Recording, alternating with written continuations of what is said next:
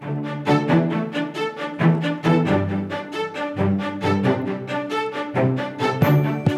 and welcome to the Property Academy podcast. I'm your host, Ed McKnight. And I'm Andrew Nicol.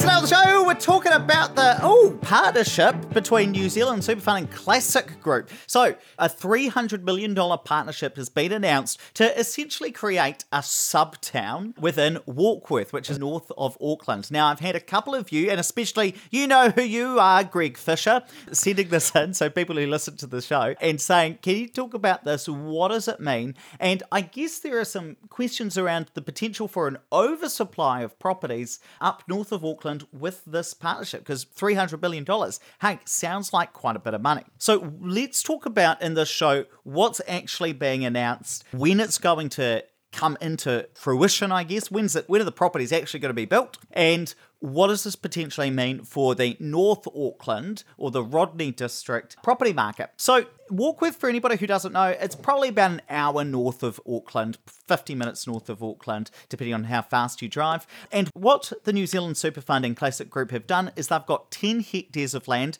unconditional. They've gone conditional on the extra 27 hectares of land, and I believe there's the potential to take that up. They want to take it up to 100 hectares for a massive subdivision. Now, just before we get into the details of this, though, Andrew, I know a couple of people have been asking you who are Classic Group, but you actually know a thing or two about them. Yeah, I've done a bit of work with Classic Builders for a number of years. It's owned by a guy called Peter Cooney, who's based in Tauranga. That's where kind of they did most of their builds a number of years ago when I did some work with them originally, probably actually six or seven years ago now. And they're a major building company in New Zealand. I think they expanded to Queenstown next, and then they've they're doing some stuff in Auckland. Pete's son is heading up one of the divisions in Auckland. I actually met with him. His name is Gregor. I met with him a few months ago, back when we could actually travel to Auckland, and we were talking about maybe doing some mutual business there. And I think we're actually going to try and get Pete on the show because he's got some interesting theories around what the government needs to be doing to solve this housing crisis. But anyway, they're based on the stats I saw come out today. They're the fourth largest building company in New Zealand, so they're, they're big boys. And what's going to happen here is they're going to take a 20% stake in the project, in New Zealand Super Fund's taking 80%. Now, for those of you that don't know who New Zealand Super Fund is, this is the government saving for retirement pensions. So uh, it was set up in 2001 and it's often called the Cullen Fund. And so the government's putting money aside so they can afford the pensions later on. For those of you who will be lucky enough to get in there before it all runs out, probably. And pensions at the moment, just in case you weren't aware, are paid out of taxes. So this is to kind of combat the fact that eventually we're going to get to a point where there'll be too many people in retirement for us to support, us working people to support. And the key thing here is you've got to remember this is a fund. So the fund is actually looking for a return. So they're looking for investment opportunities. This is one that they're looking at getting involved in. So $300 million sounds like a lot of money, and it absolutely is. So let's talk about what they're going to build for that. They're going to set aside one hectare for a village centre. They're going to build a village centre here. There's going to be four hectares for open spaces and walkways, and the rest of this kind of 37 hectares that they've got under contract, that'll be for roading and housing. Now, it's quite interesting. Just take a moment and think okay, we're talking about 32 hectares of land that is going to be redeveloped for housing. How many houses do you think that's going to be built? Andrew's got the number in front of him, so I won't ask him, but just take a moment to think about that. The answer is 540 houses, which actually sounded quite low. It's lower than what I thought it was going to be for that amount of land because it sounds like such a big number. But what's interesting is that they are going to target these properties towards the more affordable end of the spectrum. Now, of course, what we know is that there haven't been enough properties built at the very affordable end of the spectrum. A lot of new builds have been more in the middle. Well, what that's meant is that there isn't enough affordable housing for people to go and purchase. So this is going to potentially be a really good thing for And for people's ability to go out and live there. So we're talking about 540 homes in total being built out there based on the 37 hectares. They're looking to potentially expand that as well if they can acquire more land. But let me just ask you, Andrew, what are the drawbacks but also the opportunities within this? So, what are investors potentially concerned about with this? And then, what are some of the opportunities? So I think one of the concerns that jumps to people's mind is okay, if there's a whole bunch more properties, then is this going to create an oversupply? And does that relate in, you know, a slowing of the market or the end of capital growth? On the flip side, in terms of opportunities, you know, if you're buying one of these, are you going to be able to get a bargain? Is probably what people are thinking. But to be fair, there's no details released yet around what the pricing is or anything like that. But the assumption at the moment that we're making is it's probably going to be for homeowners, first home buyers, and, and owner occupiers. So often they are priced quite competitively. I guess for Warkworth, this is great for them. This could kickstart the town. You've got, you know, population growth, which will generate more income and spending there and economic opportunity. So there's some good potential things there. And then, of course, there are the immediate things that we think, oh, is this going to create negative effects as well? So, Ed, why don't you tell us whether or not you think there'll be an oversupply? Well, that's the important thing to question. So let's say that we're talking about the full 100 hectares of land that they want to expand it to, or at least that's what they're saying they're going to submit documents to council for. Because what they're going to have to do is rezone a lot of this land from, I'm assuming it's farmland at the moment, and rezone it as residential. So let's say 100 hectares. Based on those numbers, we're looking at probably about 1,500 homes in there.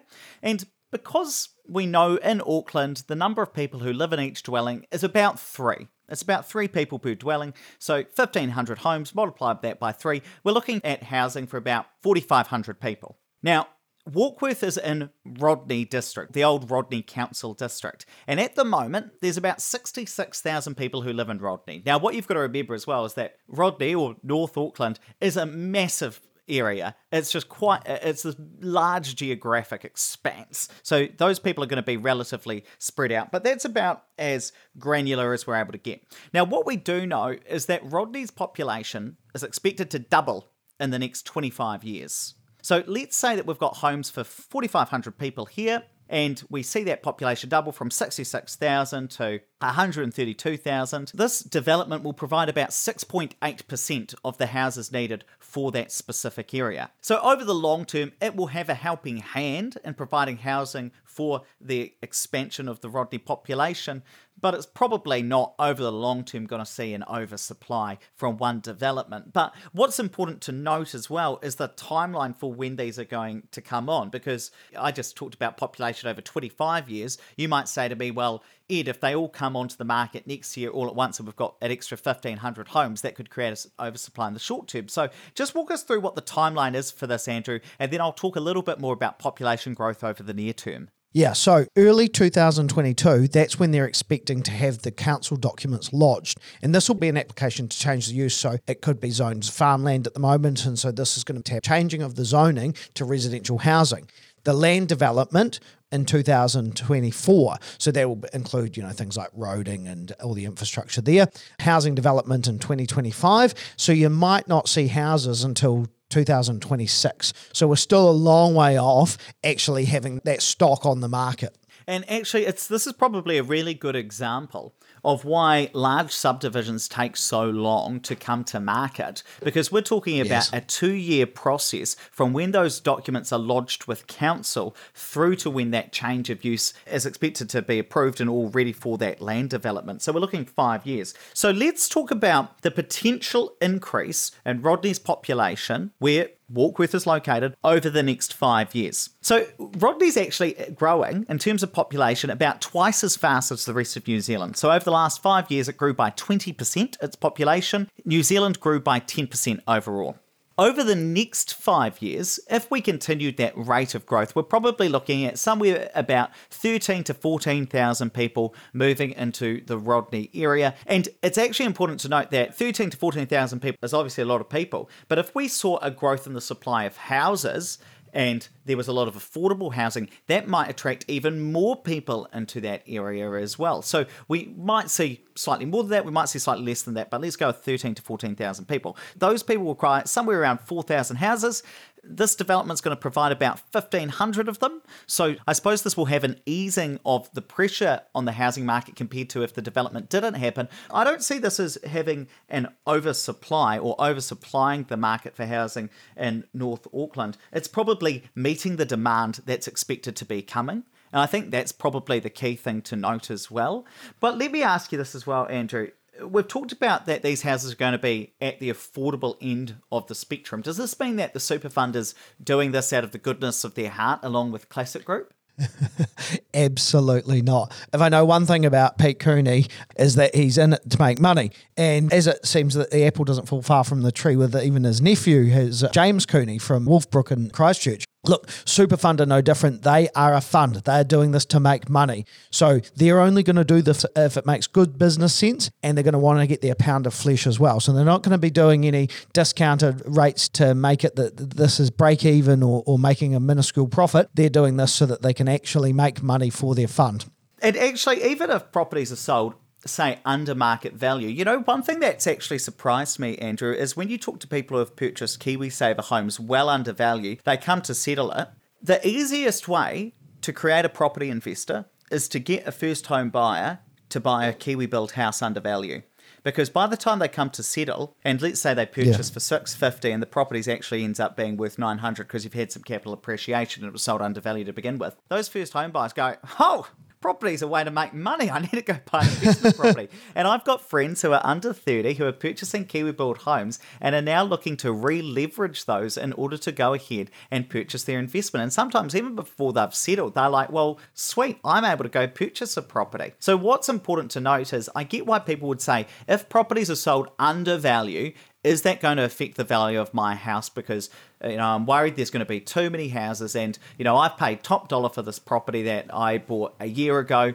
Am I going to see the house price decrease? Am I going to see it stagnate? I think what's interesting is when houses are sold under value, what you often then see is greater demand because those people then want to go and purchase a property as an investor. So I think it's important to keep in mind those secondary effects as well. So I'm not overly concerned about an oversupply simply from this development. And actually, just one thing I want to add there that I've been noticing lately is that a lot of the stuff that's being developed for Kāinga Ora and going to be put into the ballot system for first home buyers, there's a lot of talk about those price caps coming up quite significantly. So I believe they'll be 750 to 800 in the next wee while, like uh, uh, maybe in the coming months. And so a lot of developers that we're working with that have got those properties that they've kind of earmarked for the greater good for the first home buyers, they're holding back on not actually releasing those to Kāinga. So you might see a big jump there in the next wee while. And actually, before we wrap up, we've got to talk about why this is newsworthy as well, Andrew. So, the reason this is so newsworthy is that in the past, it's been very hard to get large developments like this approved. Reason being that the councils often don't have the money for these big subdivisions because they don't have the money to put in the infrastructure. And because of that, you might not see these big subdivisions being approved because it costs councils a lot of money to develop the infrastructure, even though, of course, they do get developer contributions contributions as well. So the difference here is that the super fund is coming in with their deep pockets and saying, well, we've got the capital to be able to fund that infrastructure. So I expect there'll be some deal there where the super fund will be able to finance the development of the infrastructure so these properties can get built. And look, I think it's probably going to be a good thing. It's probably great that you've got more people living up in Auckland. Look, if we see four and a half thousand people move from central Auckland and go up north because they decide to relocate there, I don't think that would have too much of an impact on the housing market in Auckland, given that we're still expected to see a 33% increase in the population within Auckland anyway. So, certainly, we see more supply come onto the market like this. It's probably a good thing. We probably need it. So, I'm not too worried about an oversupply. When you look at it's not that many houses compared to the number of people who are looking to move to New Zealand and the population that we're seeing here in the country. Fantastic. Let's wrap it up there. But please don't forget to rate, review, and subscribe to the podcast. Really does help us get the message out to more people. And hey, I need your help with something. The New Zealand Podcast Awards are currently on, and I'd really like if you would nominate us for the Listener's Choice Award. This would be really cool if we could get the Property Academy podcast on there. And what I'd like to ask you to do is I'll drop a link in the show notes to where you can nominate us for the Listener's Choice Award for the New Zealand Podcast Awards. If you wouldn't mind, I'd really appreciate your help on that.